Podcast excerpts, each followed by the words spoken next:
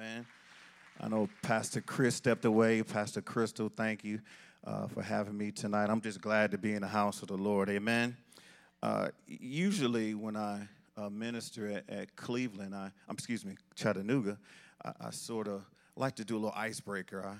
I, I, I kind of been caught up in what I call nursing home chronicles. Uh, I started preaching when I was about 19 or 20, uh, and I started preaching in nursing homes. And, and I'm gonna tell you something: if you can preach in a nursing home, you can preach. I'm just saying. So I started there. I, t- I told Chattanooga my, my first sermon in the nursing home was on fornication. And uh, needless to say, it was it was different. Uh, but every time I went, it was something unique always took place. And, and so, uh, you know, this has sort of been my icebreaker. But I never forget one time I was out there preaching, and there was a lady in, the, in a wheelchair. Um, and in her, she was sitting in her wheelchair, but her wheelchair had like these PVC pipes kind of attached kind of all around her. Uh, it was kind of weird. It was like it was like a cage. I ain't gonna lie. It was like a rolling cage. Uh, it was PVC pipes attached, and it was all around. And I thought it was kind of weird, but I thought, well, you know, you know, they know what they're doing. So I got to preaching, and I'm sitting up there talking about the Lord, and I'm having a good time. And this lady jumps up and just starts rattling her cage. And I'm sitting there preaching. I'm like, what is wrong with this lady? You know, sometimes you just got to ignore the crowd. And she's yelling, get me out of here! Get me out of here! And so I walked up to her and I grabbed the cage and said, yeah, like Paul and Silas. We're gonna let you free. She said, Yeah, let me free. And so the orderly looked at me and said, Torrance. I'm like, you know, but you know, now I don't know if that's legal nowadays. Uh, if you work in a nursing home, I don't know if y'all use PVC pipes to hold in your your your clients, but they did it back in the 90s, amen. Uh, so I, I, learned to adapt. So uh, if I can preach in front of a woman rattling her cage in the wheelchair, I think I'll be all right, amen. Amen. Well, let's go to the word. Amen. Um, uh, quick question. Uh, how many? Let's pray. Father, thank you for this hour. Holy Spirit, I give it to you. Let me decrease and you increase in me. Let my mouth be as a pen of a ready writer. Touch my lips, Father God. Let my words be your words, Father God. Let the thoughts that I think come from your mind, Father God. Let this word bless your people. I know, Father God, as I've studied, meditated, and pondered and prayed over, Father God, you have blessed me and I'm thankful for God. Now bless your people with this word. Give them ears to hear, give them a heart to receive. In Jesus' name, amen. So, uh, you know, my first question is how, many y'all have tattoos? It's okay. I, I, got a couple of them. That's all right. Don't, not a trick question. Okay. All right, praise God. You know, I, think we all can agree tattoos are communicative, they are expressive. Amen. They are uh, uh permanent. Praise God. praise God. Uh, uh, so we can say and we can agree that we have tattoos or those that have tattoos did it with a reason under the impression that uh, it's going to be forever. This is this is on me. I put it on for whatever reason, whatever purpose. I'm not here to to talk about that, but but those that have them know, and we can agree that that tattoos are creative. Uh, they are communicative. There's a message in many of them. They're expressive. Uh, I'm going to talk to you tonight about God's ink. You know, God has ink too. His ink is a little bit different. It's a little bit uh, different in the way it is expressed. But I want to tell you that God's ink is also creative. His ink is also descriptive. His ink is also expressive. His ink is also permanent. I'm talking about His Word. God's ink is His Word, and there are some things that He wants to say to us tonight that's going to help us understand His Word and the fact that it too is permanent. No matter what I think, no matter how I feel, what you think or how you feel, His Word is permanent. Amen. Go to your Bibles uh, to Romans chapter 15 and verse 4. Romans 15, we're going to talk about God's ink. When you get 15, Romans 15, 4, somebody say amen. It says, For whatever things were written before were written for our learning, that we through the patience and comfort of the scriptures might have hope. I'm going to say it again. For whatever things were written before were written for our learning. Somebody say learning. That we, through the patience and the comfort of the scriptures, might have hope. We live in a day and age where we are saturated with voices. We have information overload. No matter where you go, no matter where you look, there are voices, there are influences everywhere. It is an overload of information, uh, saturation. Everybody got knowledge, everybody got something to say, everybody got a word. Information is all around us. Uh, we, we've even flown into this thing I like to call ideology and intellectualism. Intellectualism basically is where we choose reason over knowledge. How many of y'all know people that are so smart they're stupid? Come on. They they so deep, they too deep. They're, they're very intellectual, if you will. Like I said, they're so intellectual, they choose reason over knowledge. I had a guy tell me one time, we were standing in, in a place and he looks at the wall. He says, Torrance, what color is that wall? I said, it's white. He says, no, it's not. I said, yes, it is. The, the wall is white. He says, no, the wall's red. I said, look, I said, what do you, what do you want? He said, no, no, I want the wall to be red. Okay, but it's not. It's white. I heard somebody on TV say one time, he, the, uh, the guest was on his TV show. He asked the host, he said, what's two plus two? Y'all know what two plus two is? That's what I said, four. The host said it's four. And the person said, no, it's not. The host said two plus two is four. He says, no, two plus two is what I want it to be. I said, that is the stupidest thing I've ever heard.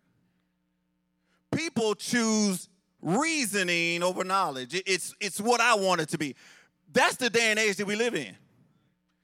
When it makes clear sense, they make it make no sense.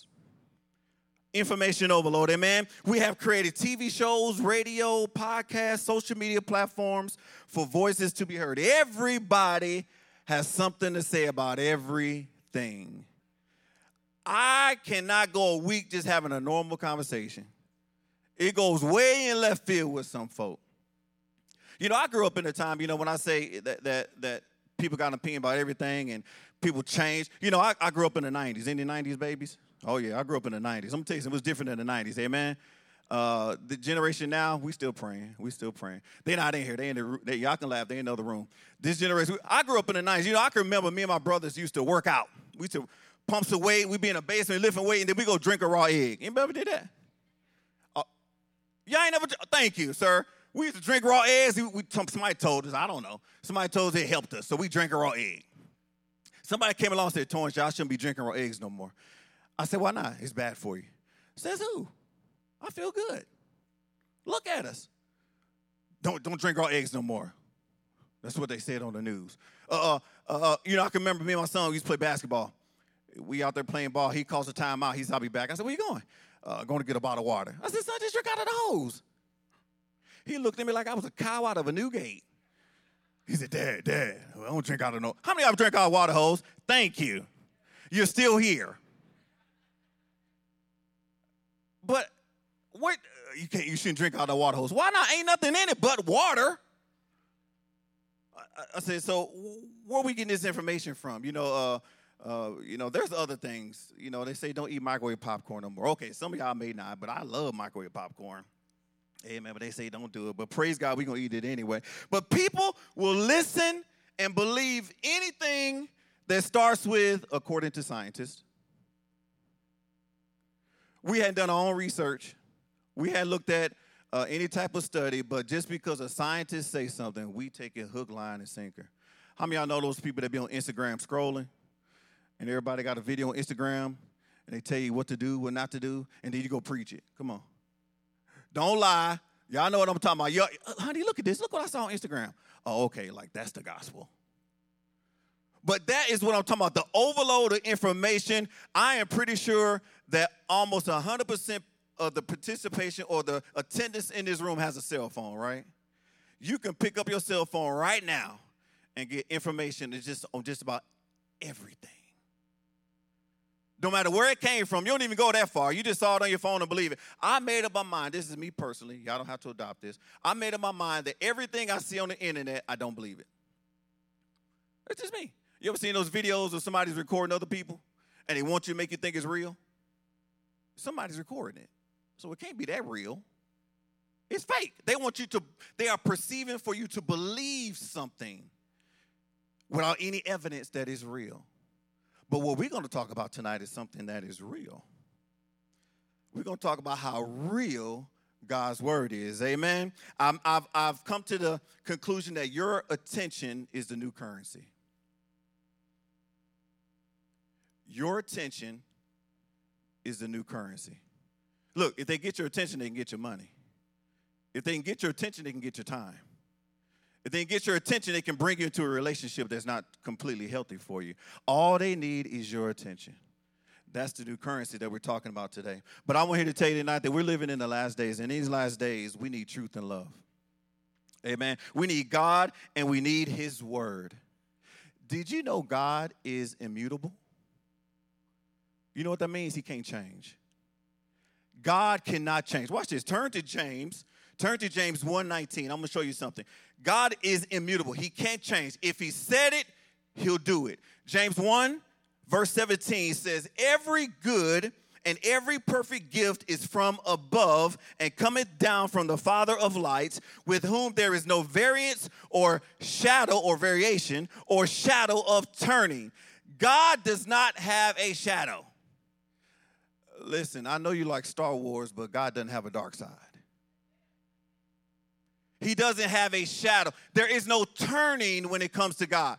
He is the same yesterday, today, and forever. You ready for this? You know God doesn't get better. He doesn't get worse. You know some people say God is good.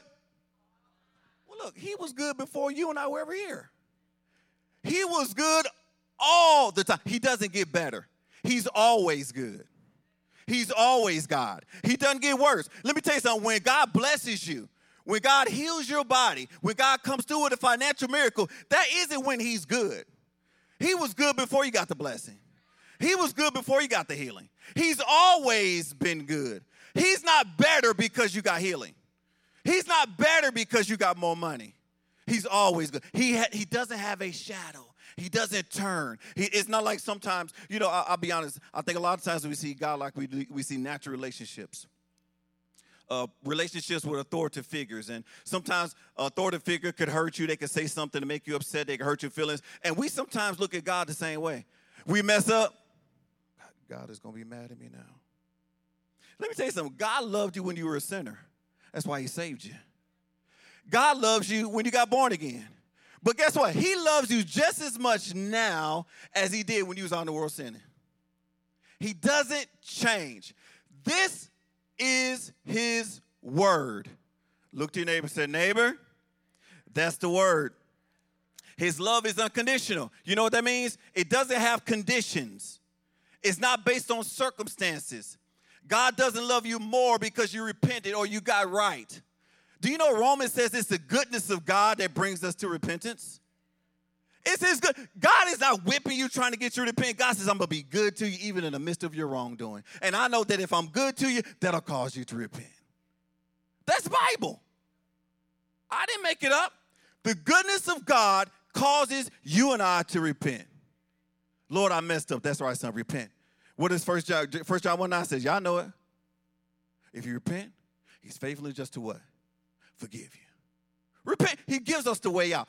That's his word. Amen. So he tells us, my love is agape, unconditional.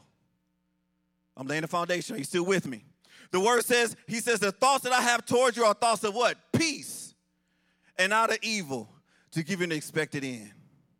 Let me tell you something. God is the same God as he was in Genesis, as he was through Matthew, all the way to Maps. The same God.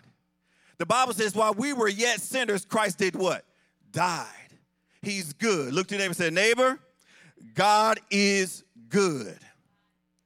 And he's good all the time. Amen. We must understand that this is the nature of not just God, but also his word. You know, Psalms 138, and I believe it's verse 2. Psalms 138, 2 says that God even puts his word above his name. Did you hear what I said? What, what, let me tell you, layman terms. It is more important, God said, it's more important what I say than who I am. Don't walk out on me now. It's Bible. My word is above my very name. Y'all know what I'm saying? My word is my, that's my bond. If I said it, you can take that to the bank. Amen. I don't know about nowadays, but a few years ago, when people said something, they meant it. That's how, if God said it in Genesis, it's the same God that we're dealing with today. The same God, amen. God is not a favor, a, a favor, a respecter of persons. God doesn't love your neighbor more than he loves you. God don't love your husband or your wife or your children more than he loves you. God don't love the pastor or the ministers or the deacons or the elders more than he loves you. He loves you just the same. He loves your neighbor and he loves you. Amen? Come on, look to your neighbor and say, nan, nanny, boo boo. Come on, he loves me too. Come on, amen? So we got to understand that God is locked into his word. Whether he speaks or not, we have his word. Whether you hear him or not, you have God's word. Amen? Uh, I told you before, words coming up meant something.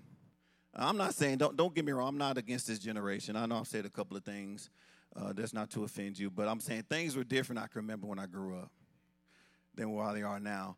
But you know, when people gave you the word, and when they said it, they meant it.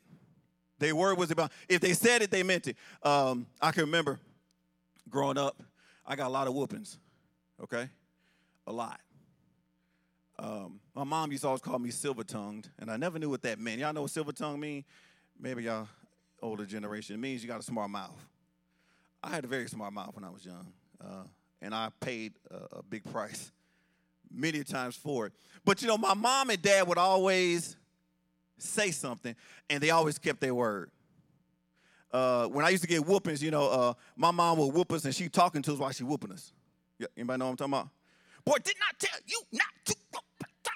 And I, you know, I can't understand her because I'm getting whooped, but she would talk to us while she whooping us. I told you, give me. And, I'm, and we just taking a whooping. She told us. And because we didn't do it, we got a whooping. And so during the whooping, she reminded us what she told us. I told you. Now, my dad, he told you once. And when my dad whooped you, he was like a, a serial killer silence. Come in here. We come in the room. He didn't say nothing. He just whooped us. Now, he too told us. He already has said it. He's not gonna say it again. You know you're getting a whooping, he gonna be quiet while he whooping you. We yelling. I remember one time my brother, we, he, we called him running away, but he went to Target and didn't tell nobody. He was about eight. So we had the police out there, the neighborhood, everybody looking for him. I mean, it was it was a serious Amber Alert. We thought he was kidnapped. We thought he was gone. So about 10 o'clock, he finally come home, talking about he went shopping for a bike with his friend at eight years old. So we we cried, we happy. But me and my other brother knew he was gonna get it. So my mom hugged him, my dad hugged him, and my dad just said, uh, tomorrow, when I get off work, you're getting a whooping. You can take that to the bank. My brother stayed in that room shaking about three hours. And you know, it was three of us. I have a twin brother, and he was he's about 16 months younger than us, so we was like triplets. And we just egged him the whole day. You gonna get a whooping. Y'all know how it is. But you know what? My dad came home before 30. He got off work. He was still in his uh he worked at a car plant. He was still in his clothes. He said, TJ, come on. And we do it. And then guess what guess what we heard my dad say? Nothing. He just went to whooping. My dad told us, you get bad grades, you get a whooping. Yes, sir. How many y'all know what I got? Bad grades. All I heard was a belt. Y'all remember the belt rattling? I'm trying not to get on these rabbit trails, but y'all, if y'all if y'all were in the 90s, you know what I'm talking about. All you heard was a belt, you knew it was over. He wasn't gonna say much, he's gonna whoop you. But my point is they said it, now regardless how they communicated afterwards, we got the word. And they kept their word. I want to tell you if anything that you go out of this sanctuary tonight is God will keep his word. It doesn't matter what you go through, It don't matter who you go through it with. It don't matter what you did. God will keep his word. Amen? We have the word. But what you need to know is you need to be able to speak the word. The word on the page comes to life when you speak it. Now, it's alive. Don't get me wrong. I'm not saying it's a dead word, but I'm saying it comes alive to you when you begin to speak that word. What do you do when you're tempted? You better learn how to speak the word. I'm going to show you. Go to Luke chapter 4. Is this all right? Go to Luke 4. We have an example. You know, the Bible says that Jesus was tempted with every point of temptation that man has been tempted with. What that says is everything that we go through with the points of temptation, Jesus went through it. I want to show you something in Luke chapter 4 and look at, start at verse 1. It's a little bit of reading, but I want you to get the context of what we're saying here. Luke 4, chapter chapter 4 and verse 1. Then Jesus, being filled with the Holy Spirit, returned from the Jordan and was led by the Spirit into the wilderness, being tempted for 40 days by the devil. And in those days he ate what? Nothing. And afterward, when they had ended, he was what? Hungry. And the devil said to him, If you are the Son of God, command this stone to become bread. But Jesus answered him, said, What? It is written. Man shall not live by bread alone, but by every word of God. Now, I want you to know what's interesting. It wasn't the devil that took Jesus to the wilderness. Look at your Bible, verse 1. He was led to the wilderness by the Holy Ghost. The Holy Ghost took Jesus and dropped him dead into the wilderness of Judea to be tempted. Jesus is fasting. And just imagine for 40 days and 40 nights, the devil is, is just bombarding him with temptations. You see, we see the first temptation, the stone, but 40 days, the devil is just hitting him with temptation, trying to get him to fall, trying to get him to sin, trying to get him off of the word of the Lord.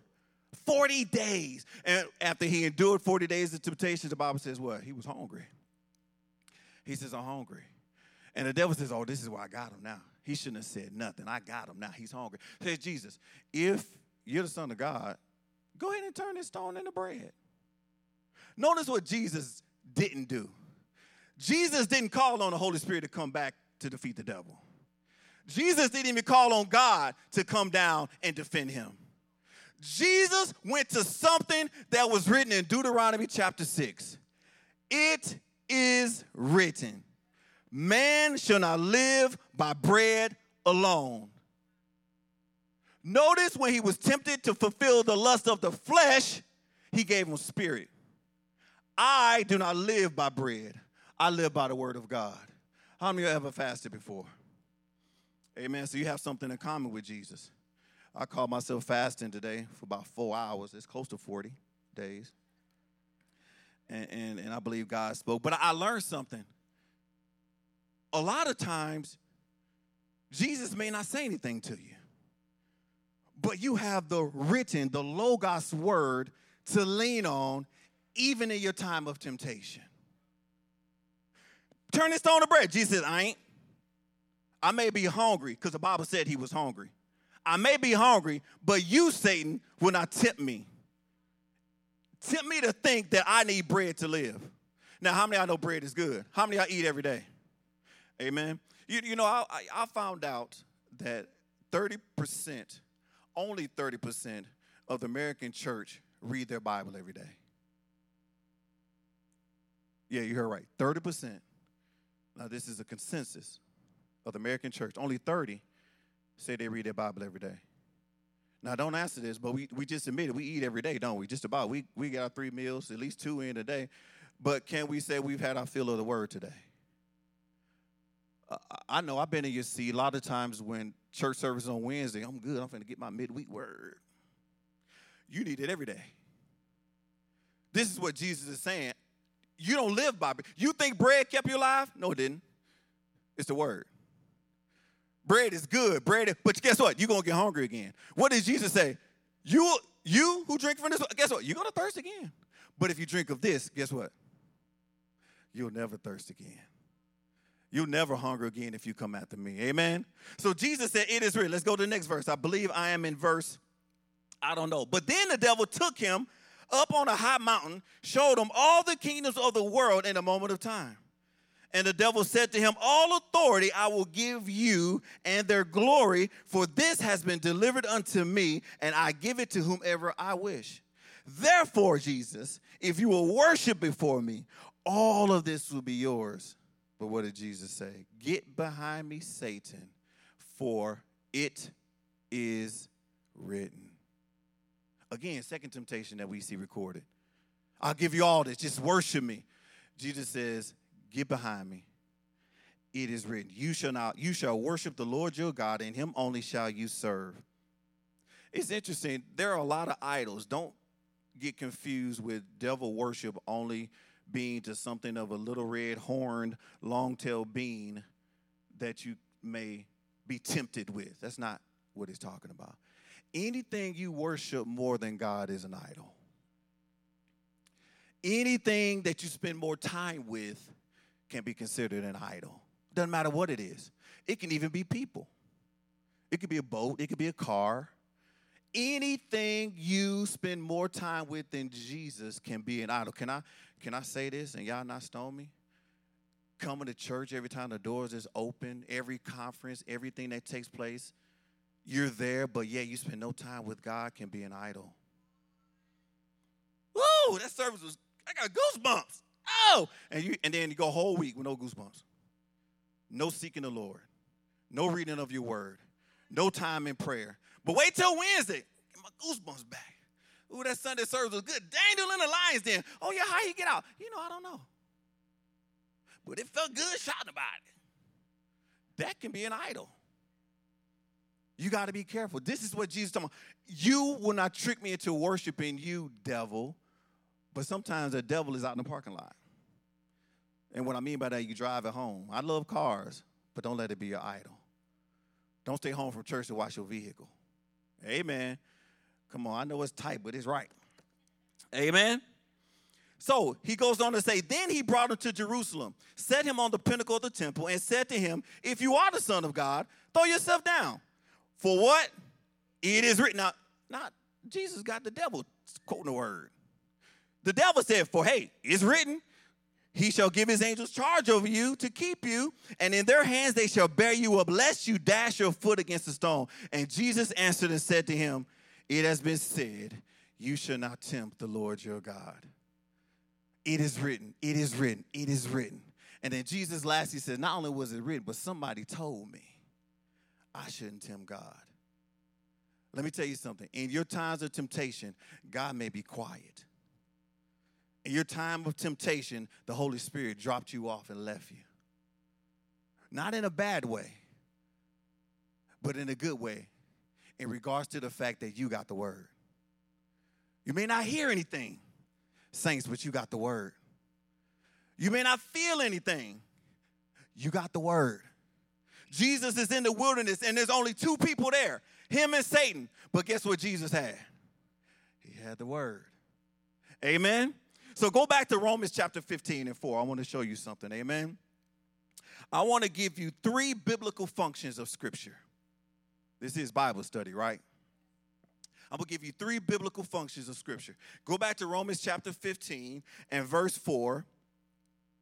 And it said again, for whatever things were written before were written in for our learning, that we through the patience and comfort of the scripture might have hope. The first thing that I want to tell you that the biblical function of the scripture is instructions. The Bible is mine and your instruction for living. The scriptures is for your learning. Let me encourage you, saints, become a student of the Bible. I'm not just talking about daily devotions. I have no issue with daily devotion. They're wonderful and they're great. But take that devotion into a study. Take your devotion into a word study. Just take one word. Take righteousness. Take love. Take joy. Whatever the word, take, take your devotion to a word student and become a student of the word. Get into your Bible and study the word of God. I told you a minute ago, we live in a saturated or oversaturated time of a lot of information, but not a lot of study. I'm gonna be honest with you. The things I'm about to give you right here is just information. It's up to you and I to take the information and make a revelation. It's just I'm just giving you what God gave me. You're gonna have to take it and make it your revelation. And you take this information, pray for revelation, and then you're gonna have inspiration. Then you have the ability to walk that thing out, amen. So the first thing is is for instructions. We sometimes as Christians, we get so hungry for the things of God. We're born again, we love God, we want to see fruit, and sometimes when we don't see the fruit we want to see, we begin to create fruit out of our own ideas. We, we get we, we, we, we want to be taught, we want to learn, but if it ain't happening in our time frame, we begin to lean on our own ideas. We begin to trust our own ways. But stay hungry for the word. You know what a lot of churches do? when they go to different cities, when they go to different places, different countries, and they establish a church, you know one of the first things they do when they establish a church is put a school in it. They put a school. Now, not them put hospitals, medical needs, but they put an educational institute that the church erects and establishes. Why? Because it is important for the people of God to be educated with the word. I went through high school. I barely graduated. And I'm being a little bit transparent. I told you I was hard headed. I had a I had a silver tongue. But you know what? I bar- I did not take education seriously. It almost cost me a diploma.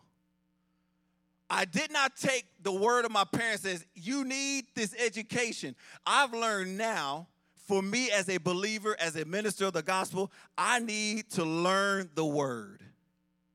You need to learn scripture. It says everything that was written is for our what? Learning.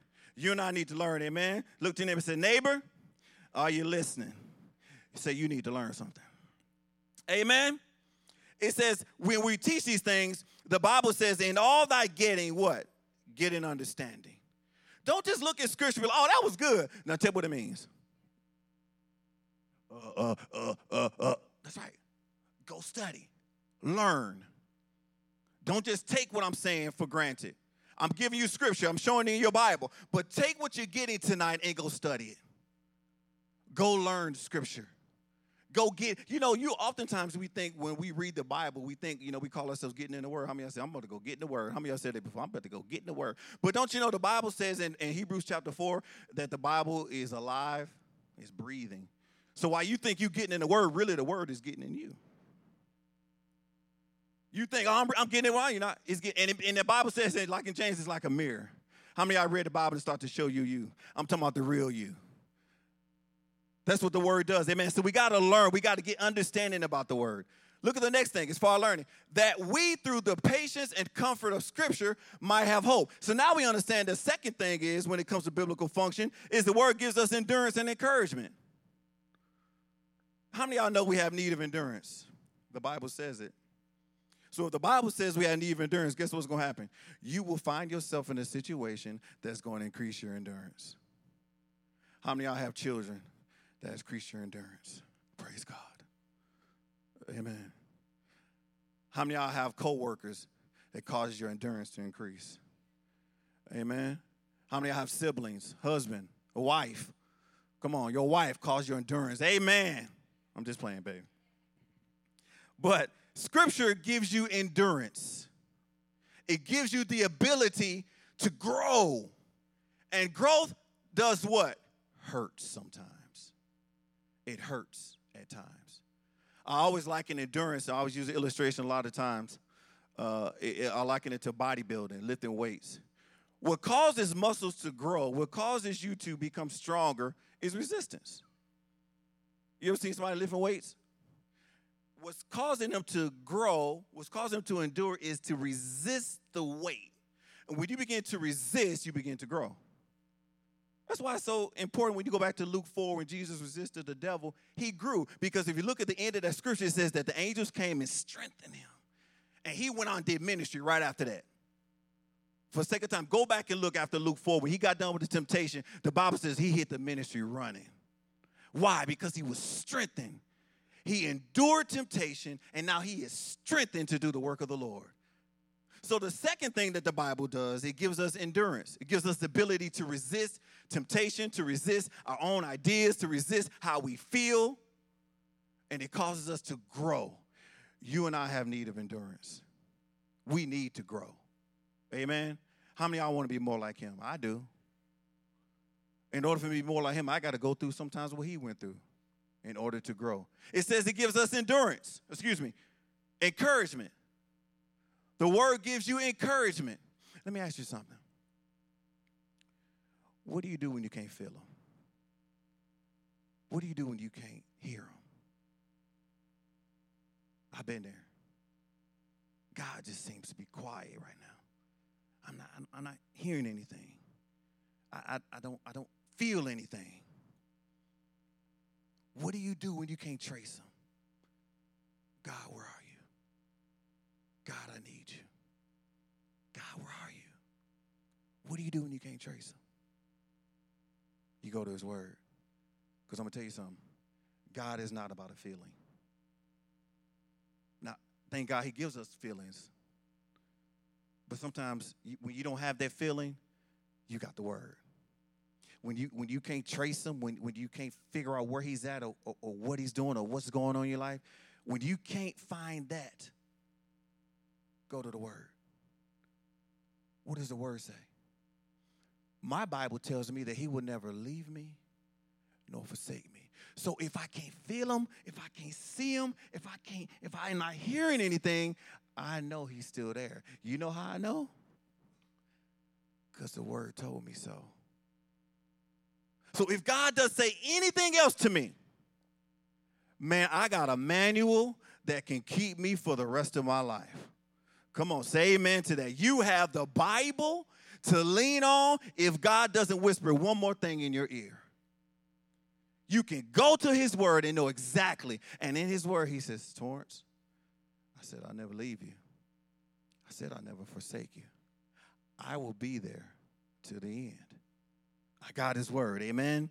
So we need that encouragement. Amen. The word gives us the encouragement that God is still on the throne, he's still alive and well, and that, yeah, he is still with you and for you. Amen. God is there. The third thing it says, sustainability. Look at the end of this. He says, we, it says, through patience and comfort of scripture, we might have hope. The Bible, the Word of God, gives us sustainable hope. Let me tell you something. If you don't have hope, we're in trouble. How many of y'all believe Jesus coming back? That, you know, that is called the blessed hope. We believe Jesus is coming back. The scripture gives us a sustainable belief, which is called hope, that everything God said is going to come to pass. Jesus is coming back. You know, this ain't that ain't preached a lot in a lot of churches nowadays. Jesus is coming back. That's Bible. He's coming.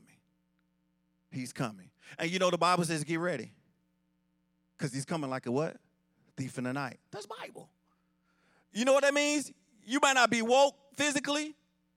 You may be out of the country on vacation. You may be working on, on the, under the hood of your car. It don't matter. He's going to come when you least expect it.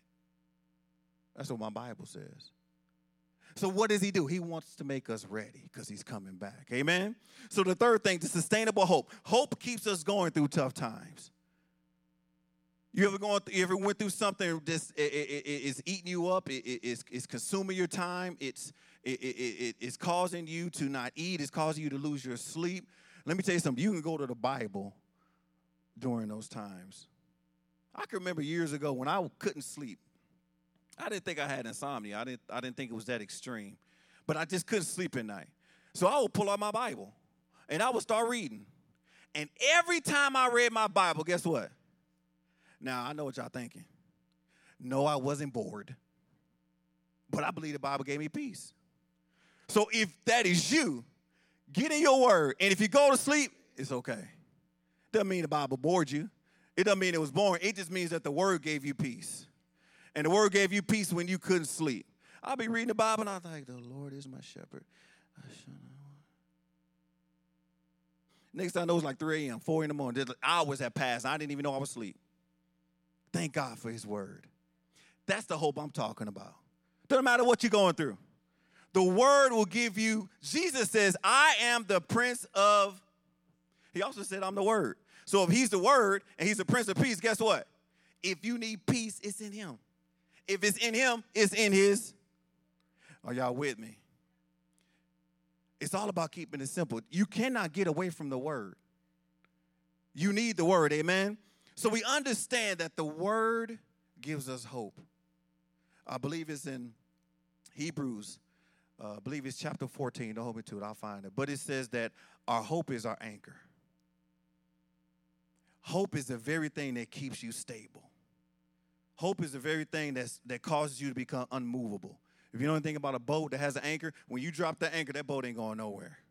That's what the word does for you and I. The word makes sure that we are immovable. You will not move me off of the word. You cannot get me to doubt God. I don't care what it looked like. Y'all know the story of Job. It didn't matter what it looked like. Job said, I'm sticking with God. Took his kids, took his cattle, gave him sick, boy, all these things that happened to Job. Guess what? Job said, though he slay me, yet. Come on, yet will I trust him. I lost it all, but I'm to trust him. I don't have no money, but I'm to trust him. I don't feel good in my body. Trust him. God is a healer. God will supply your needs. Amen. We got to get to the point where we walk out the word. No matter what's going on around us, we got to walk out the word. We got to say, no matter what, come hell or high water, I'm walking out the word no matter if it looks good, if it don't, it don't matter. Look, the doctor's report is just that. It's a report. But it don't matter what the report is, I'm gonna walk out the word. I'm gonna make sure that no matter what I go through, I'm gonna stand on the word. I, again, I,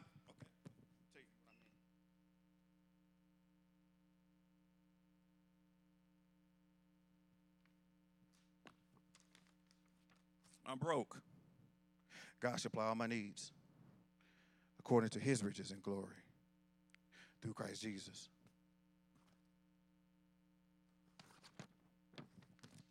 I'm sick. Jesus died for my sicknesses so that I could be healthy and whole. This is in spite of what you're going through.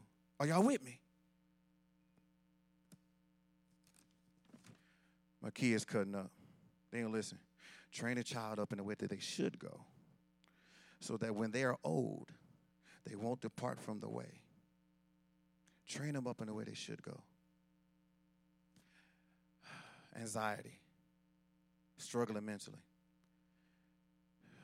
Be anxious for nothing, but by prayer and supplication with thanksgiving, make a request known to God. Be anxious for nothing. Don't worry about nothing. I got a lot of fear, just uh, dread. I'm, I'm fearful. God has not given me a spirit of fear, but of power and of love and of a sound mind. It ain't based how you feel. It ain't based on what it look like. It's based on the word. I do not have a spirit of fear, but of power and of love and a sound mind. My, kids getting on my nerves. I'm just so mad at them. Son, don't provoke your kids to anger. Father, don't provoke your kids to anger. Love on them. Don't provoke your kids to anger. Love on them. I can remember uh, uh, a few years ago, my my, my kids, and I won't say which one.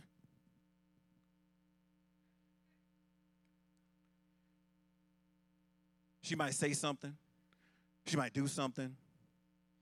And I can remember after I would chastise her or she got a spanking, she said, I, I never really spanked her, is what she tell me.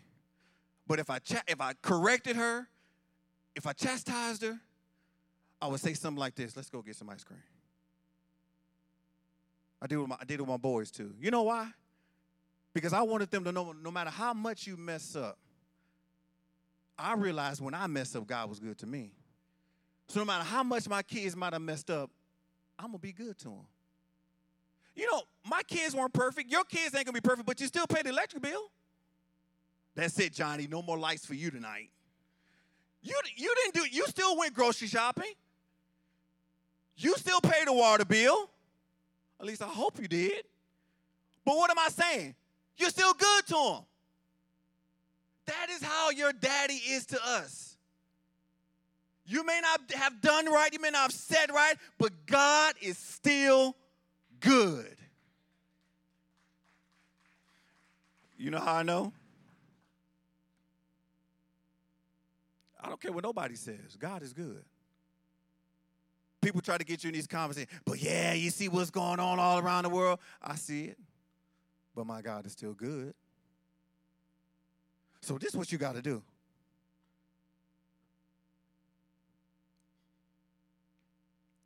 You got to begin to walk out the word. You got to begin to walk out the word. I'm not trying to say something as a cliche or to sound good or to grab your attention. But that statistic I gave you that people aren't in their Bible lets me know they're not walking out the word.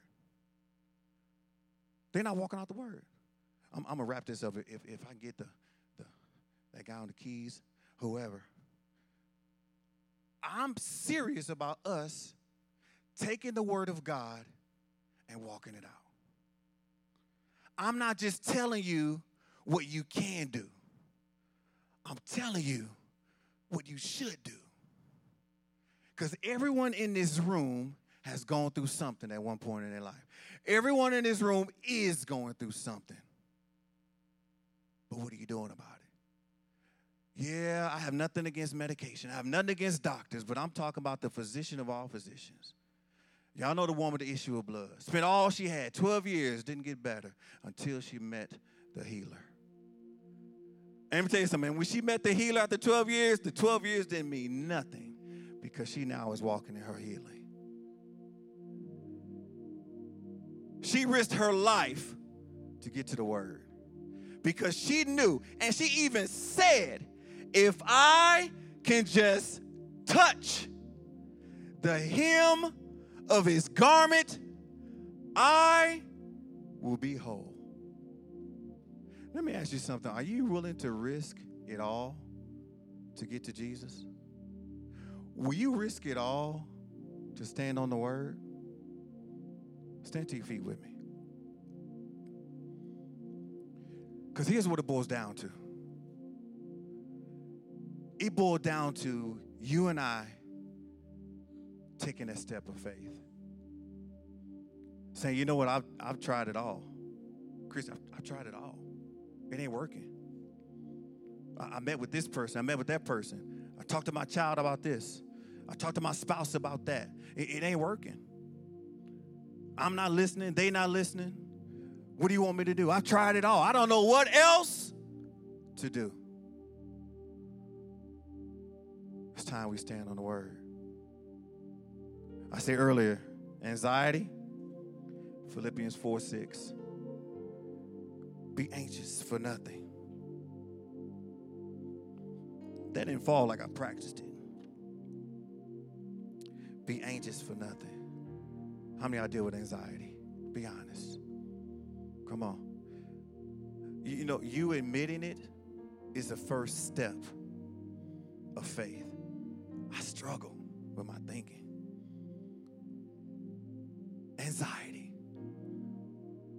Somebody come stand on his word.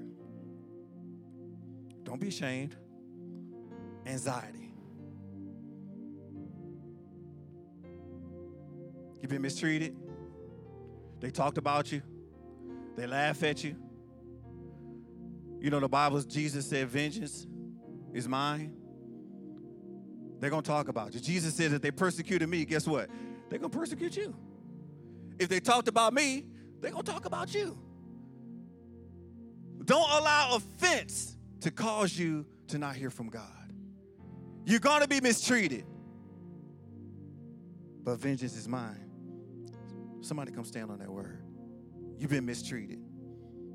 You're tired of it. I got another one. The Bible says walk by what? Faith and not by sight. But sometimes It's hard to walk by faith. You don't understand, Torrance, what I go through every day. You don't understand what it's like in my house. You don't know what I got to deal with. You're right, I don't. But guess what? Jesus does. And I got a word that says, walk by faith. Somebody stand on that word. Walk by faith. You got teenagers going away on college, taking the job, moving out. Me and my wife are there. Our oldest son is in Massachusetts, thousands of miles away. Our other son just moved out, got his own place. Our daughter's going to college. Man, that could get fearful and fretful sometimes. But how many I know that I just give them over to the Lord? I said, Lord, they're yours. I give them to you. You'll keep them, you'll protect them. No matter what's going on, I'm standing on Luke 14. I give my kids to you. I train them up. God, they're yours. My kids may not be the best, but God, they're your kids. I give them to you. Somebody needs to stand on that word, amen. You may not have the finances you want. You may not be where you want to be the financial, but the Bible says God will supply your need. He'll supply your need. Will you trust him with your finances?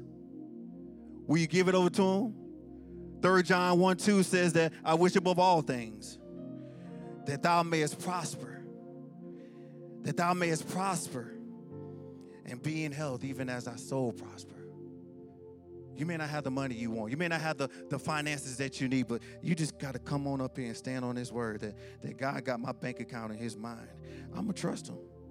I'm going to trust Him. I'm going to stand on your word for my finances. This was this was good. This was this was this was this hit home for me. Both of my parents passed away due to heart issues at young ages. My dad was 58, my mom was 69. They both had heart problems. And they both passed away too young, in my opinion. Man, I found a scripture in Job that says, My heart is strong as a millstone. God, I stand on that. My heart. You might have heart problems. The doctor told you it don't look good. Your heartbeat is low, it's slow, it's out of rhythm. But come on, you just gonna have to come up here and stand up on his word. And you're gonna have to just declare that my heart is strong as a millstone. I had a cousin who his dad died at 40 of heart issues. He approached 40 and got fearful. He thought my dad died at 40. This is my uncle. He says, Man, I don't know. I, am about to hit 40 and I don't know. To this day, he's 46. You know why? Because he declared, My heart is strong. it doesn't matter if it ran in my family, it doesn't matter if it's hereditary, it don't matter when it comes to the word of God. It ain't based on how I feel, but I know the word says my heart is strong. Somebody need to come stand on this word. No matter what your heart condition is. Come on, grief mourning. I just told you I lost my parents. It wasn't easy. But you know, the Bible says that, that beauty for ashes. It give you joy in the morning. You're going to be okay. You may be hurting right now but you're going to be okay because he'll give you joy even when you're sad. Come on, I'm talking about walking out the word. I'm giving you an illustration, but this is how we got to do every single day of our life. Depression. I try to be careful. Sometimes you call out depression and hands go up. Some people don't know what depression is, and they don't want people to know they're going through a depression. I went through depression. When I lost my mom, I didn't know what I was going to do. I was married, I had kids, I had a job. Everything was going my way. But I had to go through a season where I had to trust God. And I said, even though I have now lost my mother, God, I need you more. I'm not going to suffer from depression. I'm going to lean on Isaiah 61 and 3. I rebuke depression. Somebody come stand on this word. Hey, man, I, uh, again, you know, it ain't really about you coming up here. It's just about taking that step of faith and just declaring. It's not just showing me. It's not just showing the person next to you. Sometimes you got to show yourself that I'm I'm done with depression. I'm done feeling like this. I'm about to come stand on God's word, and I am moving on from depression. Come on, saints. I told you, spirit of fear, 2 Timothy 1 7. God has not given me a spirit of fear. I'm no longer fearful. I can drive in the rain. You know, people suffer. They're fearful when it rains. They're fearful when it's dark outside. They, they're fearful at nighttime. Things have happened in their life. They've been, they've been violated. They've been abused. They've been accused. And they become fearful. But that didn't come from God. That came from the enemy. You no longer got to fear. Stand on that word. I don't have the spirit of fear. I have a spirit of power, love, and a sound, peaceful mind. Mental health. That's a big one nowadays, y'all. A lot of people becoming doctors due to mental health issues that is taking over a lot of people. But let me tell you something. I want you to go to the doctor. There's nothing wrong with getting your head examined and seeing and talking to people regarding your mental state of mind. But I'm going to tell you something. There is a healer that can touch your mind that no medication can. There is a healer that can heal you mentally. Physically, you look great. On the outside, you look wonderful. You are well put together. But on the inside, you're broken. On the inside, shattered, hurt, mental state of mind, can't go to sleep. Somebody got to come stand on Isaiah 41 and 10. I have the mind of Christ. You hear what I said? You got the mind of Christ. I don't have a problem. I have the mind of Christ. I know what my head is going through, but I have Jesus's mind on the inside of me. You know how I know? Because when he died, I died. When I got born again, I became alive in him. I got the mind of Christ. You need healing for your eyes and ears? Come on. Eyes and ears.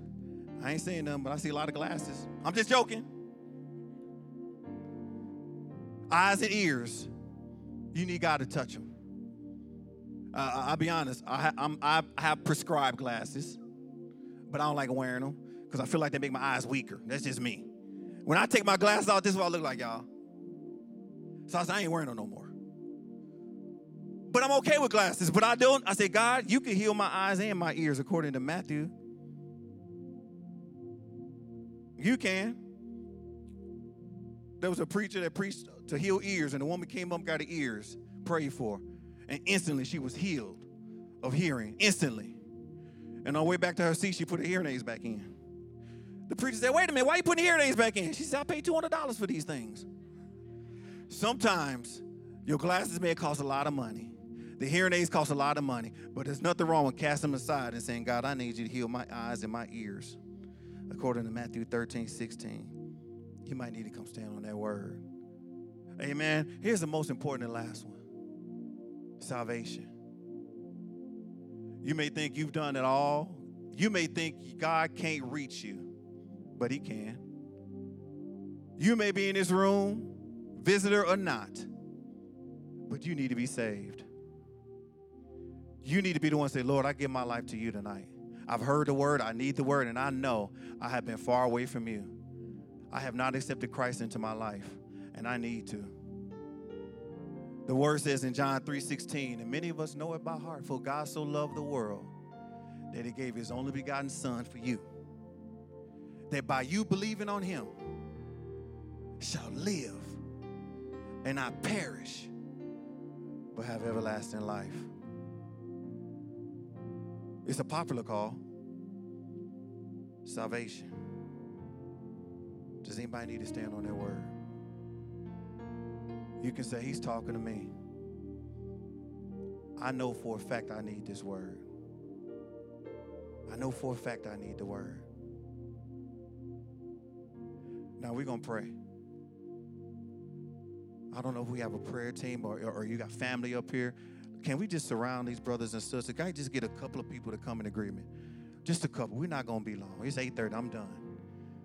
But you know, some, there's something about unity. There's something about agreement. Just, just, just okay. Come, we're gonna pray, Father.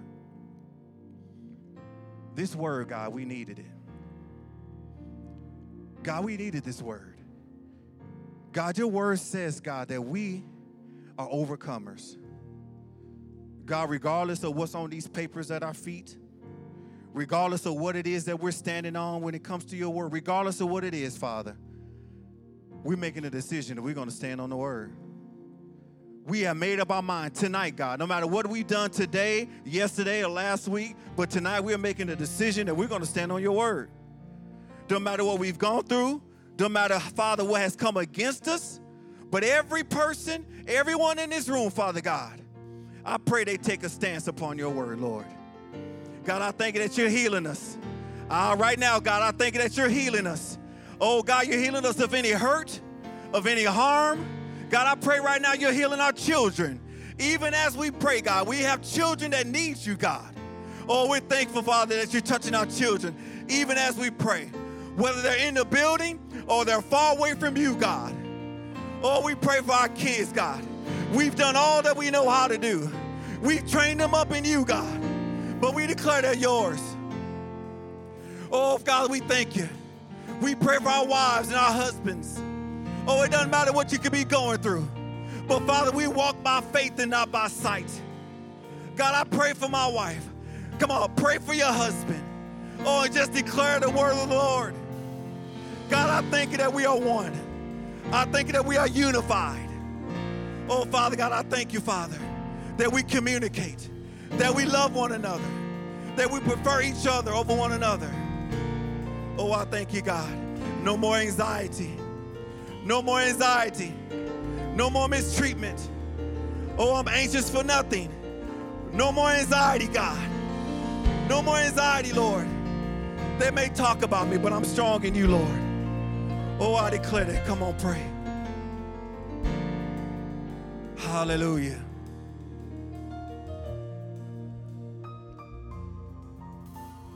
Now, let me tell you this. I'm smart enough to know that things in our life don't happen overnight. It happens over a occurrence of time. We get lazier over time. We we stop following God as much as we used to. We lost that fire, that desire. Happens over time. What I'm talking to you tonight about is going to take time. You're going to have to make a decision that every day you're going to stand on the word. Every day. You can you know how you know sometimes where you're going, whether it's to work.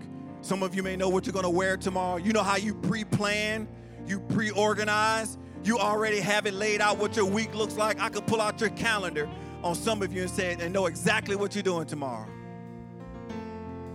Here's my challenge to you. Put down in your calendar, stand on the word. Then go to Thursday, Friday. I'm standing on the word. Come Saturday, I'm going to stand on the word. Come Sunday, I'm going to stand on the word. Put it on your date. Put it in your calendar. Make a conscious, intentional decision to stand on the word. Amen. Lay the hand on your neighbor's shoulder. Father,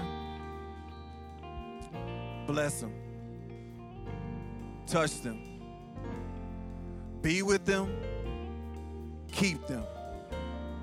Holy Spirit, let this word be a reminder to them that God's word is forever and ever. Holy Spirit, don't seal this word yet. Let this word permeate in their hearts as they leave this place tonight. Let them drive home with the mind that I'm going to stand on the word. In Jesus' name. Amen. Give the Lord a hand clap.